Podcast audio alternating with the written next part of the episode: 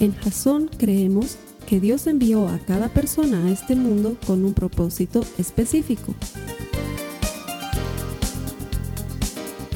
Nuestra misión es ayudarte a que tengas una relación personal con Jesús y a través de ella encuentres ese propósito para tu vida. Queremos ayudarte a alcanzar ese propósito. Es nuestra oración que este podcast te ayude a tener visión, a tener Hazón.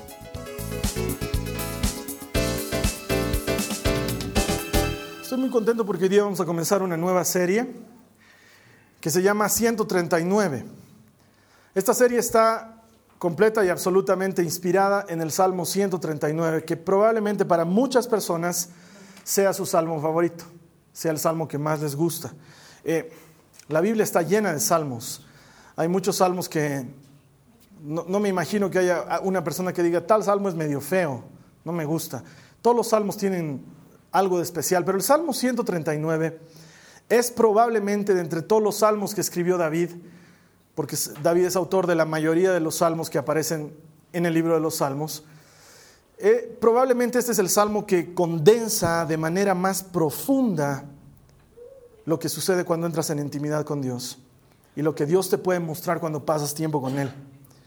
Y por eso estoy muy contento, porque a partir de ahora y durante las próximas 4 semanas, de un solo capítulo, de un solo salmo, vamos a aprender muchísimas cosas que nos van a ayudar para entender más a Dios y para entender más cómo trabaja Él en nuestras vidas y para entender más el propósito que Él tiene para nosotros. Estoy seguro que este salmo nos va a animar, no solamente en nuestra vida, sino a leer el resto de los salmos, después de ver la profundidad de la riqueza, de la sabiduría que hay en un solo capítulo de la Biblia. Estoy seguro que vas a ir corriendo a buscar tu Biblia para leer otros capítulos más de los salmos. Este es un salmo precioso. Esta semana el tema se llama ¿Me conoces? Y la siguiente semana se llamará No puedo escapar de ti. La tercera semana vamos a ver el tema que se va a llamar ¿Tienes un propósito para mí? Y cómo David lo encuentra a través de su intimidad con Dios y cómo se revela en este salmo. Y el último capítulo que vamos a ver de esto, o la última prédica que vamos a ver de esto, la última semana del 139, se va a llamar Tú eres mejor que yo, donde vamos a ver cuán poderoso es Dios en relación a lo que nosotros podemos hacer. La idea central que quiero que manejemos durante toda esta serie, durante estos 4 domingos, es que no importa si tú lo creas o no, no importa si tú estés de acuerdo o no, no importa si tengas mucha fe o poca fe, si tú le has entregado tu vida a Jesús, Él está bajo control. Aunque tú no lo creas, ¿sí? Una vez que tú le has dado tu vida a Jesucristo, Él está en control. Eso es lo que nos dice la palabra de Dios. Y durante 4 semanas vamos a entenderlo a la perfección. ¿Tú sabes lo que es conocer a alguien? Conocer a una persona. De hecho, una semana y unos días atrás, estuve en un entrenamiento con John Maxwell. No sé si has escuchado hablar de John Maxwell, pero es un tremendo autor cristiano, 72 libros escritos, la mayoría de ellos bestsellers en el New York Times, en el Washington Post. Es un autor tremendo, pastor, enseña en congregaciones, habla en diferentes países del mundo, visita muchos lugares, ha entrenado a más de 5 millones de líderes en este mundo. Es un hombre tremendo. Y el año 2006 llegó aquí a Bolivia y yo tuve 2 segundos con John Maxwell. Los 2 segundos mientras él firmaba uno de los libros que había escrito para mí, me lo autografiaba. Pero ¿saben qué? Era tal la fila de personas que estaban haciendo autografiar los libros que John prácticamente no mira cuando firma, ya sabe firmar sin mirar. Entonces mira a la gente y solo saluda. Hi, nice to meet you, hi. Y sigue firmando. Entonces mis 2 segundos con él el 2006 fueron nice to meet you. Y nada más, sí, y pasé como uno más. Pero hace una semana atrás tuve la oportunidad de pasar mucho rato con él, ¿sí? Tanto así que ya hubo un rato que ya sabes que John, basta. Ya mucho me estás charlando y quiero conocer a otra gente. Paul Martinelli, por favor, ven aquí, Dios, porque tuve la oportunidad de pasar mucho tiempo con John. De hecho, el último día cuando él se estaba yendo, tenía que tomar un vuelo y el congreso estaba terminando. Había una fila igual tremenda de gente que se estaba haciendo firmar libros y yo dije, no, yo no voy a ir a perjudicar ahí a otros que necesitan un autógrafo. Yo ya he charlado, ya he pasado mi tiempo y no estaba yo en mi mesa tranquilo. Y John estaba ahí firmando y firmó autógrafos y se sacó fotos durante 45 minutos. Y cuando ya se estaba yendo, mi mesa estaba muy cerca del lugar por donde él tenía que pasar. Y cuando estaba pasando, todo esto sucede obviamente en inglés, él agarra y me dice, Carlos, no te firmé esos libros. Y le dije, no quise hacer la fila para no perjudicar a la gente que quería. Te los firmo. Y se me acercó y me los firmó mis libros. Y ahí le dije, le hice una pregunta, porque él en una de las enseñanzas nos dijo, a partir de ahora ustedes son mi familia y pueden decir a la gente que son mis amigos, ¿no? Entonces, cuando me estaba firmando los libros, le digo, John, ¿de veras puedo decir que de veras eres mi amigo? Y él me agarró del hombro y me dijo, Carlos, no solamente puedes decir que eres mi amigo, sino que eres mi amigo. Me dio la mano y nos despedimos y se fue. Y entonces, entre el 2006 y lo que ha sucedido hace un par de semanas, puedo decir que he conocido un poco más a John Maxwell. Y puedo decir con su autorización que es mi amigo, ¿sí? Pero más allá de eso, he conocido un poco más de su corazón. Mientras nos daba las charlas, una de las charlas que nos dio se trataba de imbuirnos un poco de su visión, porque yo trabajo para el equipo de John Maxwell, entonces imbuirnos un poco de su visión. De hecho nos dijo, si esta visión no la comparten, pueden irse, no se sientan mal de levantarse y de salirse, pero si van a estar en mi familia, tienen que compartir mi visión. Y pasé un tiempo conociendo un poco más de él y entendiendo un poco más cuál es su llamado y cuál es el anhelo que tiene en su corazón para cumplir el propósito de Dios para su vida. Y fue algo muy interesante, pero les digo la verdad, no se compara en nada a cómo conozco a mis hijas, por ejemplo. Lo he conocido, John Maxwell, y puedo decir que es mi amigo, pero no lo conozco como conozco a mis hijas. Sé lo que les gusta y lo que les disgusta.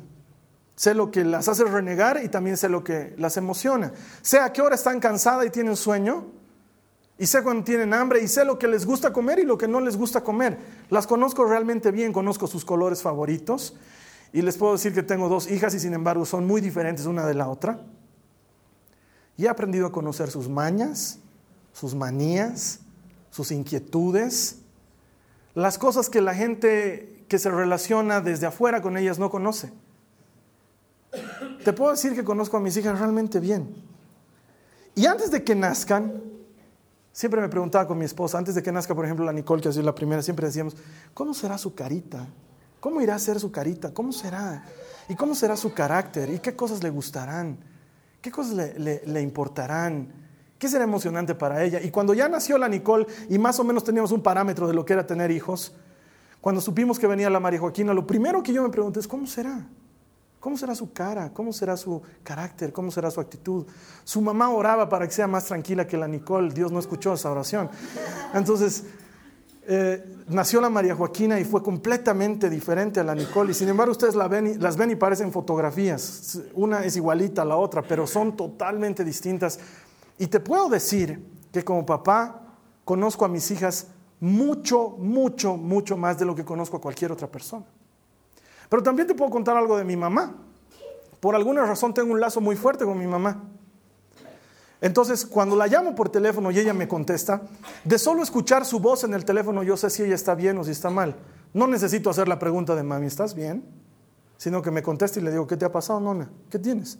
Nada, hijito, todavía trata de disimular la tramposa. Nada, hijito, estoy bien.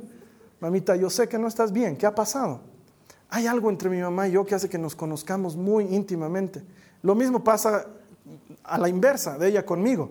Sí, yo trato de poner mi cara de plancha, de constructor, así, serio, tranquilo. Y mi mamá me dice, ¿qué te ha pasado, hijito? Nada, mamita. No, ¿qué te ha pasado? No, nada, mamita. Estoy bien. Pero yo sé que ella sabe que no es así, porque hay un nexo un poco más allá. Nos conocemos realmente. O cómo la conozco a mi esposa. Alguna vez les he contado cómo la conozco a la Carly.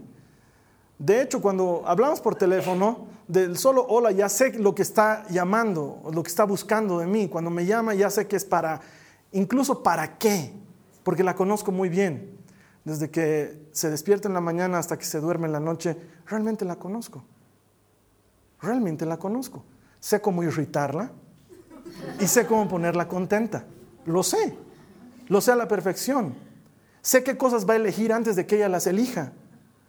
Me es muy fácil regalarle cosas en sus cumpleaños o en nuestro aniversario o en alguna fecha como el Día de la Madre. Me es muy fácil porque la conozco. No tengo que estar, ¿y ahora qué le regalo? ¿Qué querrá esta mujer? La verdad es que es muy difícil saber lo que las mujeres quieren, pero conozco los gustos de mi esposa porque la conozco profundamente. Y esto solamente te lo estoy contando para que me acompañes al Salmo 39 y leas conmigo desde el versículo 1 lo que dice David. Este es un salmo de David. En algunas Biblias con mucho orgullo lo declara al maestro del coro, Salmo de David. Y dice, Señor, tú me examinas, tú me conoces. Sabes cuando me siento y cuando me levanto. Aún a la distancia me lees el pensamiento. Mis trajines y descansos los conoces. Todos mis caminos te son familiares. No me llega aún la palabra a la lengua cuando tú, Señor, ya la sabes toda. Tu protección me envuelve por completo. Me cubres con la palma de tu mano. Conocimiento tan maravilloso rebasa mi comprensión. Vamos a llegar hasta ahí hoy en ese salmo. Dios te conoce. Quiero que entiendas esto, porque realmente es importante. No solo sabe que existes, Él te conoce. No solo sabe que eres una persona más que está caminando por este mundo. Si Él fuera un autor de libros que está firmando autógrafos, cuando tú pases delante de Él, se detendría y te charlaría, porque para Él no eres alguien más. Él te conoce realmente. Conoce tus sentimientos y tus emociones. Sabe lo que es importante para ti y también sabe lo que no es importante.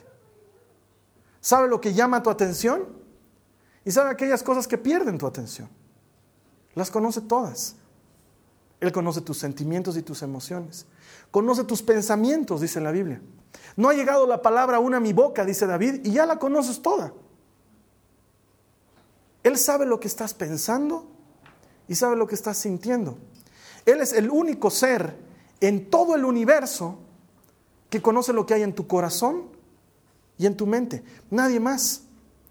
Es más, muchos de nosotros no sabemos lo que queremos y sin embargo Dios sabe lo que queremos y sabe lo que necesitamos porque Él te conoce. Él sabe lo que te conviene y lo que no te conviene. Y es por eso que muchas veces nosotros pasamos la vida pidiéndole cosas a Dios que nunca nos da, porque no nos convienen, porque Él sabe la diferencia. Es como cuando es hora de almorzar y la Nicole está empecinada en que le compre un helado, sale del colegio y el heladero está allá afuera, ¿no? Tirit, tirit, helado, ¿no? En serio, está allá afuera el heladero y la Nicole sale y se le van sus ojos por los helados y yo le digo, mi amor, es hora de almorzar, pero papi, un heladito, pequeñito, un bolo, pequeñito.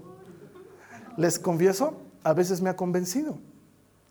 Yo sé lo que le conviene y sin embargo hay veces que me he hecho doblar el brazo y le he comprado un helado antes de almorzar.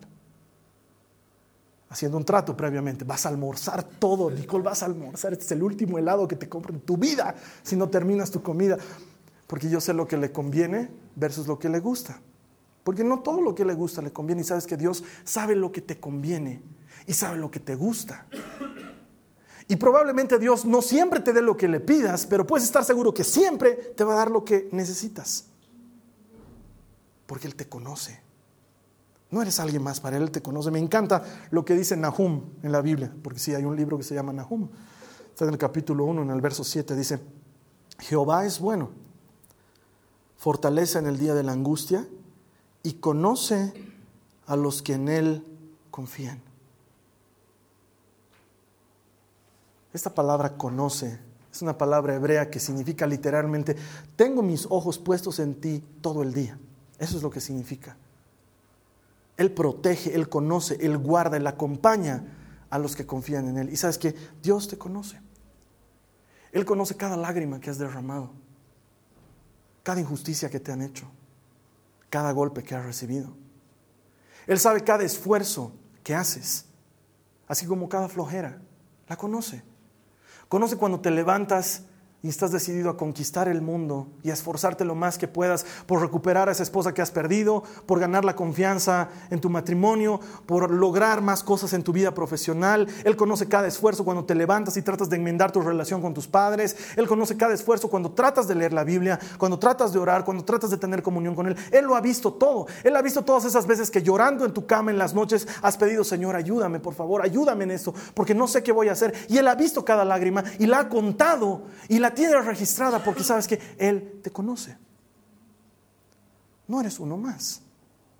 Dios te conoce. Y es lo primero que dice David: conoces mi sentarme y mi levantarme. Estás pendiente de mí todo el día.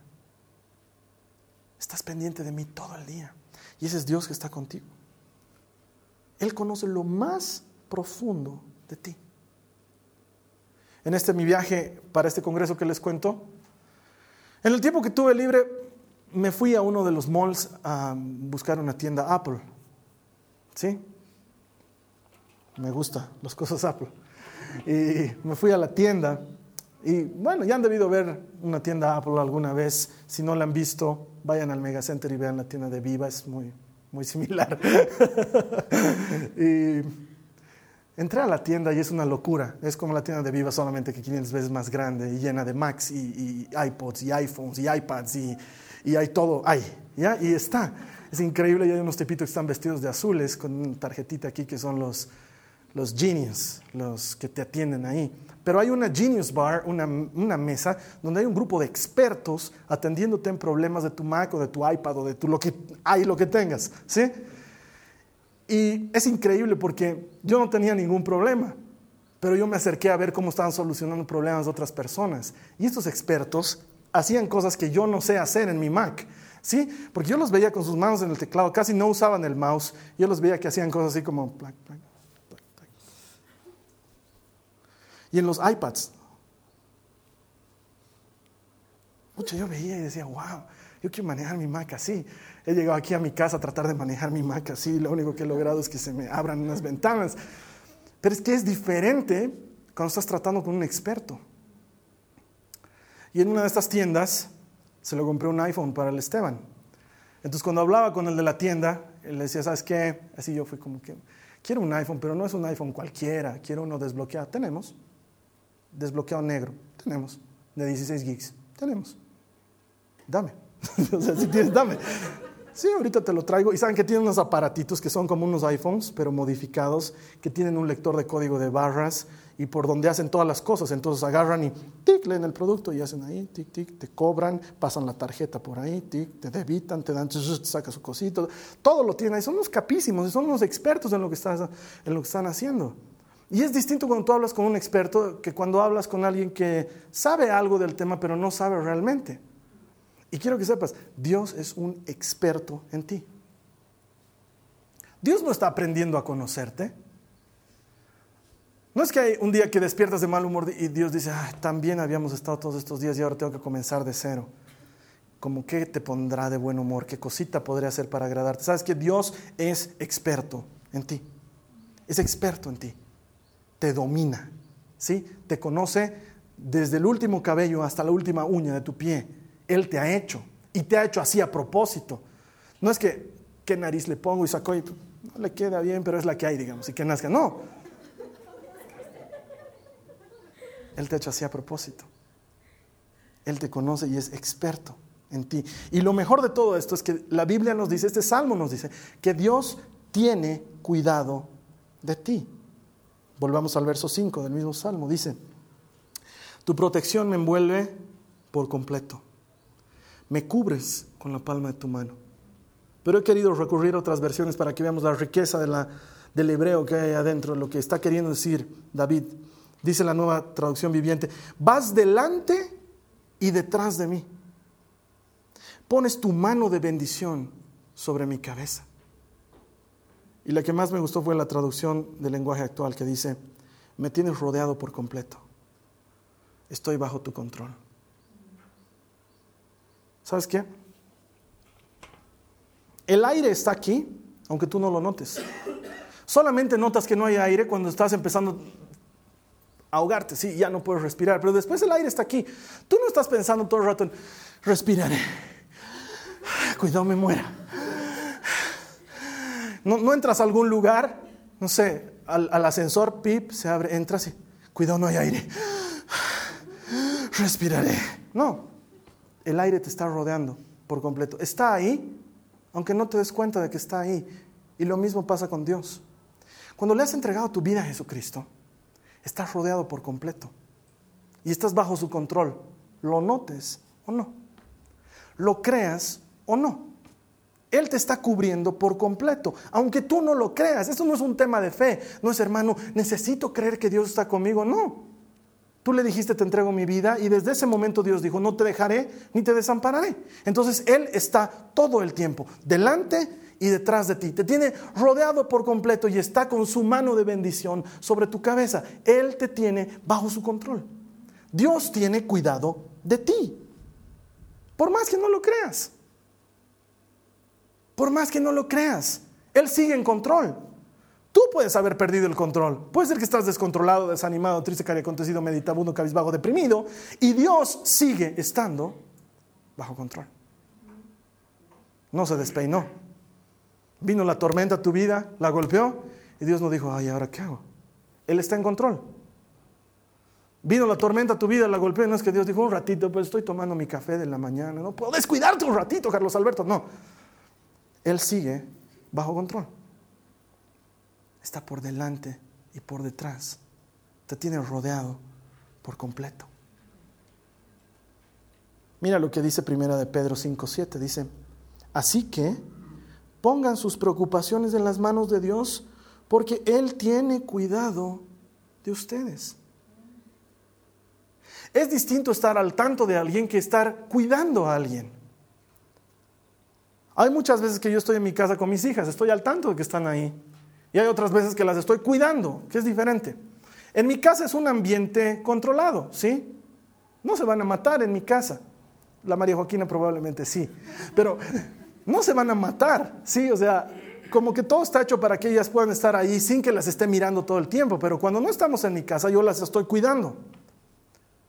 Las estoy cuidando, estoy con mis ojos puestos sobre ellas, y aunque ellas están interactuando libremente con el ambiente, yo no, yo las estoy mirando todo el rato estoy pendiente de lo que hacen. De hecho, desde que la Nicole tiene 2 años y medio, he empezado a ir a la guardería, y yo soy el encargado de recogerla a esa hora porque mi horario me permite recogerla, entonces la recojo y la hago almorzar la mayor parte del tiempo. Y desde sus 2 años y medio hasta ahora, que son más o menos 4 y medio que tiene, ella se la pasa viendo tele mientras almuerza, y yo me la paso viendo Nicole mientras ella almuerza. Ella ve tele y yo veo Nicole. Veo cómo mueve sus ojitos, veo cómo mastica, veo cómo respira, veo cómo escupe la comida. Me enojo cuando la escupe. Y lo mismo empezó a hacer con la María Joaquina. La María Joaquina es más independiente. Ella mete sus manos al plato, ella quiere comer, agarra la cuchara, ella quiere comer, se enchastra. Y ellas están viendo tele y yo estoy viendo a mis hijas. Estoy con mis ojos sobre ellas. Y yo no soy la gran cosa. La Biblia me dice que Dios es mejor. Él está con sus ojos sobre ti. Y dice, deja tus cargas en sus manos, porque ¿sabes qué? No te está mirando. Él tiene cuidado de ti. Es diferente. No sabe que estás por ahí. Él te está mirando, ha puesto sus ojos sobre ti, tiene cuidado de ti. Puedes dejar tus cargas en Él, puedes abandonar tus penas en Él. Señor, ¿hasta cuándo te voy a clamar? No es que Dios no te ha escuchado. Entre que Dios escucha tu oración y la responda, puede pasar un tiempo en nuestro mundo, pero Dios ya ha atendido tu oración en su reino, ya lo ha hecho. Porque Él tiene cuidado de ti, le importas. Jesús diría, mira las aves del cielo, para que las mires y te pongas a pensar, porque esas aves nadie les da de comer. No hay una asociación protectora de aves que dice, pobrecitos las aves del cielo que no tienen que comer, les haremos refugios y buscaremos levantar donaciones para esto. No, mira las aves del cielo, no siembran, no guardan en graneros, nunca han cosechado y cada día tienen que comer. Y no les falta. Si Jesús estuviera aquí te diría, mira las flores de cualquier lugar. No se esfuerzan, no dicen guardaremos para el invierno, nuestra ropita no vaya a ser que muramos. Y se visten mucho mejor que Salomón, dice Jesús. Y luego nos mira a nosotros y nos dice, ¿no valen más que un pájaro, que una flor? ¿No creen que su vida es más preciosa que la de un pájaro y la de una flor? Y si Dios cuida con tanto esmero a los flores, a los pájaros, ¿no cuidará también de ustedes?, dice Jesús. Porque ¿sabes qué? Dios tiene cuidado de ti. Tu vida le importa. Ah, hermano, probablemente tu vida le importa, la mía lo dudo. He pecado tanto y tantas veces. Como diría Manolo Otero, tanto y de tantas maneras.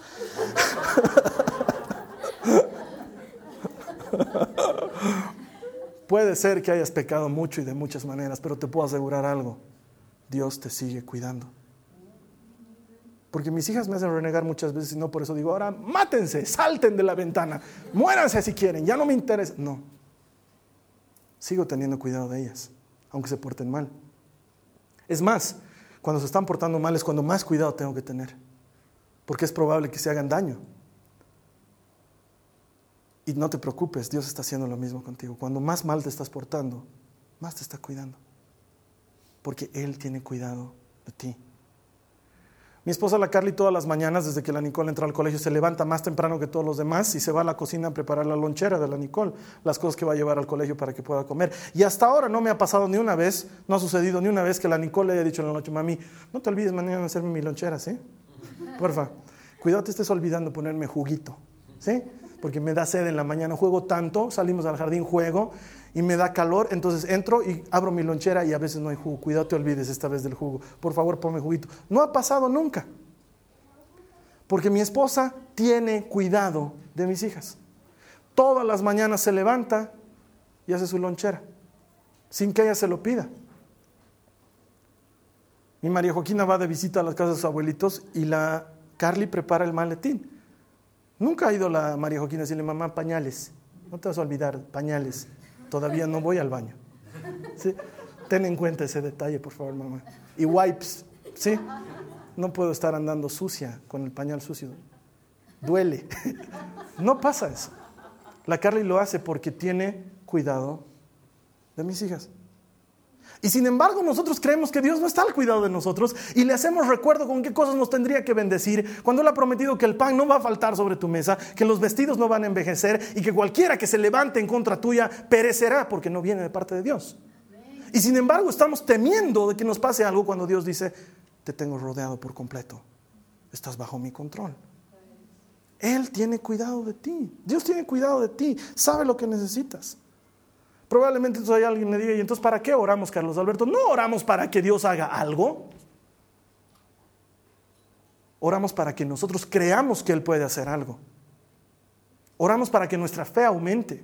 Por eso es que siempre te digo, no ores imaginariamente, pronuncia palabras, ejercita tu fe, cree que estás hablando con alguien porque estás hablando con alguien. Porque la Biblia dice que si te acercas a Dios necesitas creer que Él existe. Oramos no para que Dios haga algo, oramos para que nosotros seamos capaces de creer que Él puede hacer algo, porque Él tiene cuidado de ti. Él sabe lo que necesitas, aún antes de que la palabra llegue a tu boca. Y lo mejor de todo es que cuando tú eres pequeño, Él es más grande. Cuando tú reconoces que eres pequeño, Él es más grande. Hace un par de semanas atrás, tal vez un poquito más, la Carly trabaja en una embajada de un país extranjero y me llevó a que vaya a un cóctel con ella porque había llegado el nuevo embajador del lugar donde ella trabaja. Entonces conocí a muchas personas ahí y entre ellas conocí al cónsul. Es un tipo enorme. Yo sé que para ustedes que yo diga eso puede sonar a... No debe ser tan grande, no, es enorme. Es enorme, ¿saben qué? Es grande y es grande. Es grande, ¿sí? Entonces cuando llegué a él, la Carly me lo presenta y le doy la mano para saludarlo y les prometo, mis dedos estos, cuando tú das la mano, llegan a cubrir generalmente la palma de la otra persona. Yo llegaba aquí. No podía tocar esta parte de aquí de su mano, no podía. Entonces yo apretaba más y estiraba así mis dedos, haciendo un esfuerzo sobrehumano, así Dios estira mi mano, haz algo. Yo quería que el hombre sienta que le estaba dando la mano como hombre y no así, ¿no? O sea, ¿me entienden? Es que es la verdad, porque cuando no llegas a tocar esta parte de aquí es como si le hubieras dado la mano así, ¿no? Entonces podrá ser grande y fuerte. Yo también soy hombre, Dios, y trataba de tocar esta parte que no sé cómo se llama. Tiene un nombre esta parte de la mano. No llegaba. Llegué hasta ahí. El hombre era realmente grande. Y mira lo que dice el Salmo 139 en el siguiente versículo, en el verso 6 dice, yo no alcanzo a comprender tu admirable conocimiento. Queda fuera de mi alcance. Después de que David ha dicho, sabes todo de mí, me conoces de memoria, sabes las palabras que hay en mí, sabes todo. Luego dice, y me pongo a pensar y no puedo comprender todo eso, no me alcanza. No llego a esa parte, ¿sí? No me alcanza. Eres más grande, eres más fuerte, eres más inteligente, eres más sabio. Y yo ando tratando de darte pistas de lo que necesito para mi vida, Señor, cuando tú sabes más que yo. Y en mi oración ando pidiéndote cómo quiero que hagas las cosas, cuando nunca te sorprendo. Tengo 21 años de ser cristiano. Nunca en mis 21 años he llegado delante de Dios con una idea y Él me ha dicho, wow, Carlos, era mejor que la mía. Te voy a poner a cargo a ti ahora. Tú vas a responder oraciones. Eres fenomenal. Esa manera de discernir las cosas. Nunca. Señor, yo quisiera que hagas esto de tal manera. Su plan es mejor que mi plan. Su propósito es mejor que mi propósito.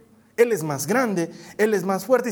Y sin embargo, muchas veces sin querer, pensamos que somos mejores que Dios. Sin querer lo hacemos. Porque pasa algo a alguien y nosotros decimos, ¿cómo es que Dios ha permitido que pase eso? Sucede algo en la vida de alguien y dice, ¿por qué Dios está permitiendo eso? Yo te pregunto, si tú fueras Dios, ¿lo harías diferente?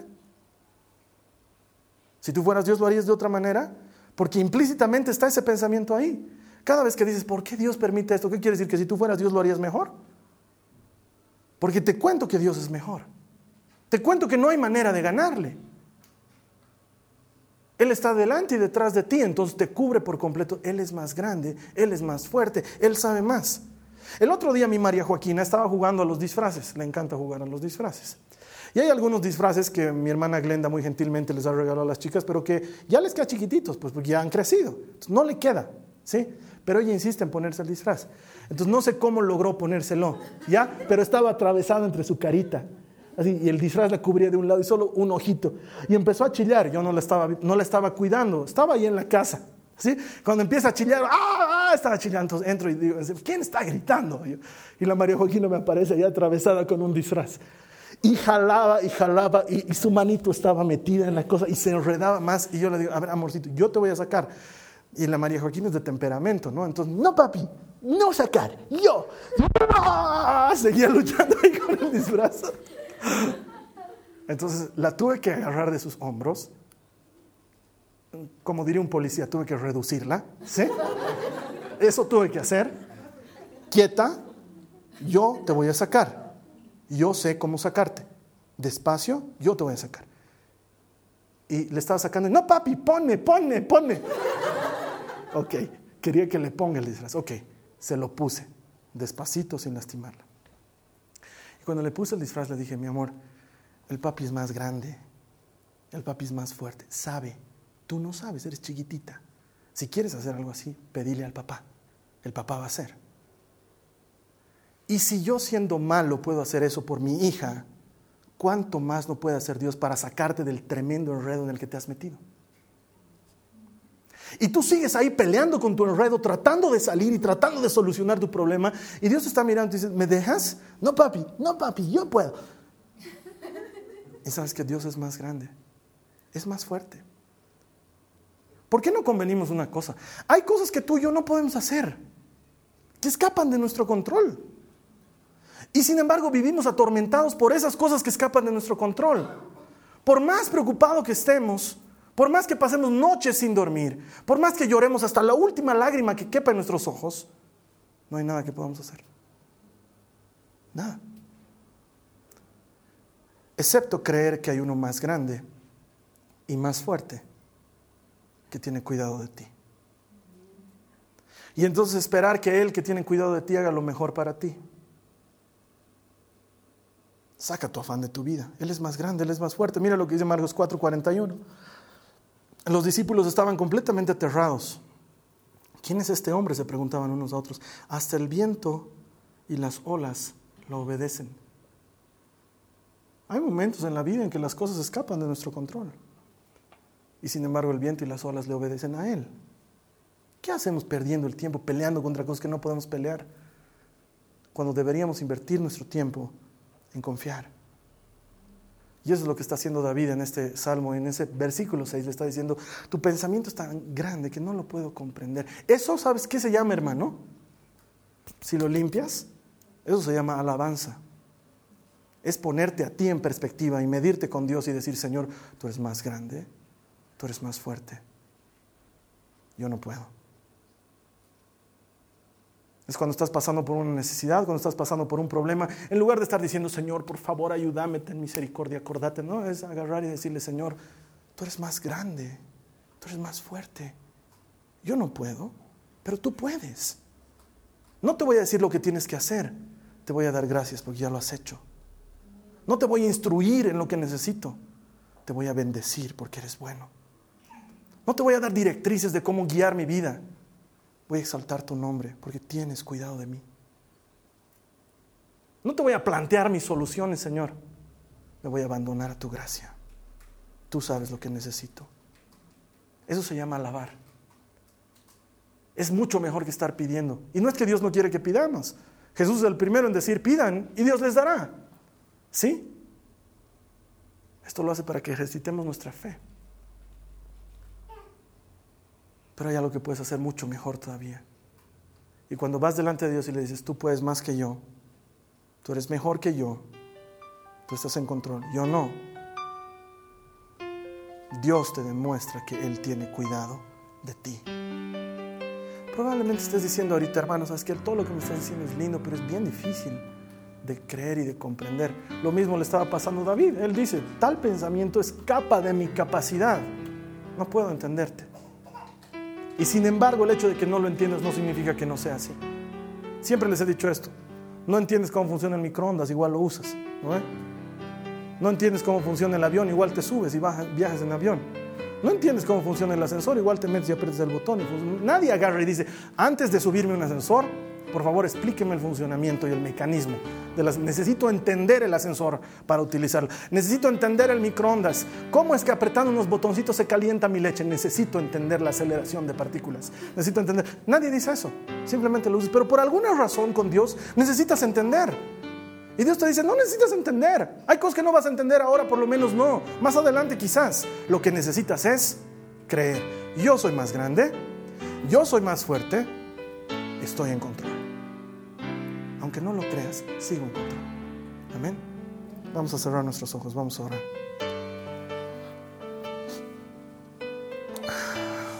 Señor Jesús, ayúdame a compenetrarme de esta verdad, a entender que tú tienes cuidado de mí, que me conoces personalmente, que sabes lo que necesito aún antes de que lo pida, que la palabra no ha llegado a mi boca, ya la conoces tú entera, porque conoces mis trajines, conoces mi sentarme y mi levantarme.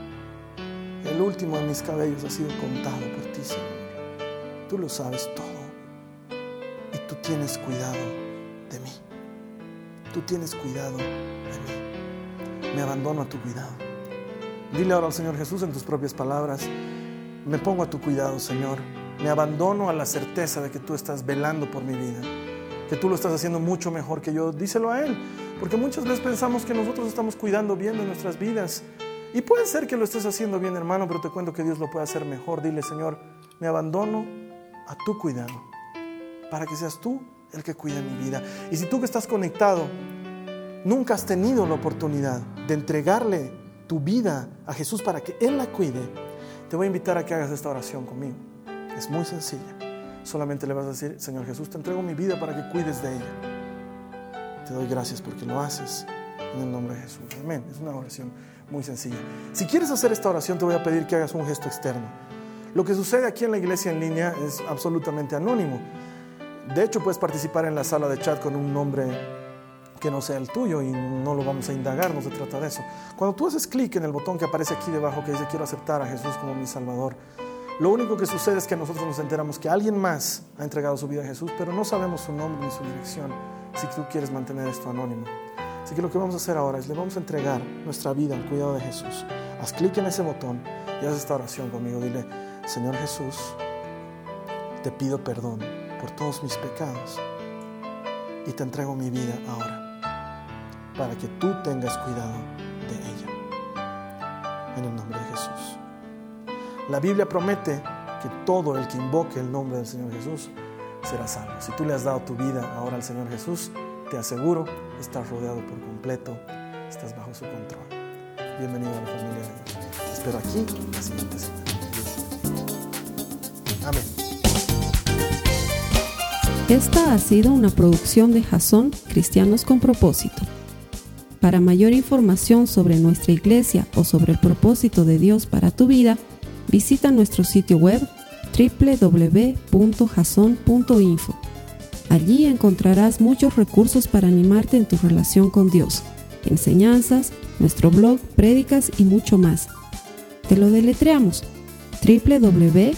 www.hazon.info. También puedes visitarnos en nuestro sitio en Facebook www.facebook.com/hazon.info. Que Dios te bendiga abundantemente. Muchas gracias.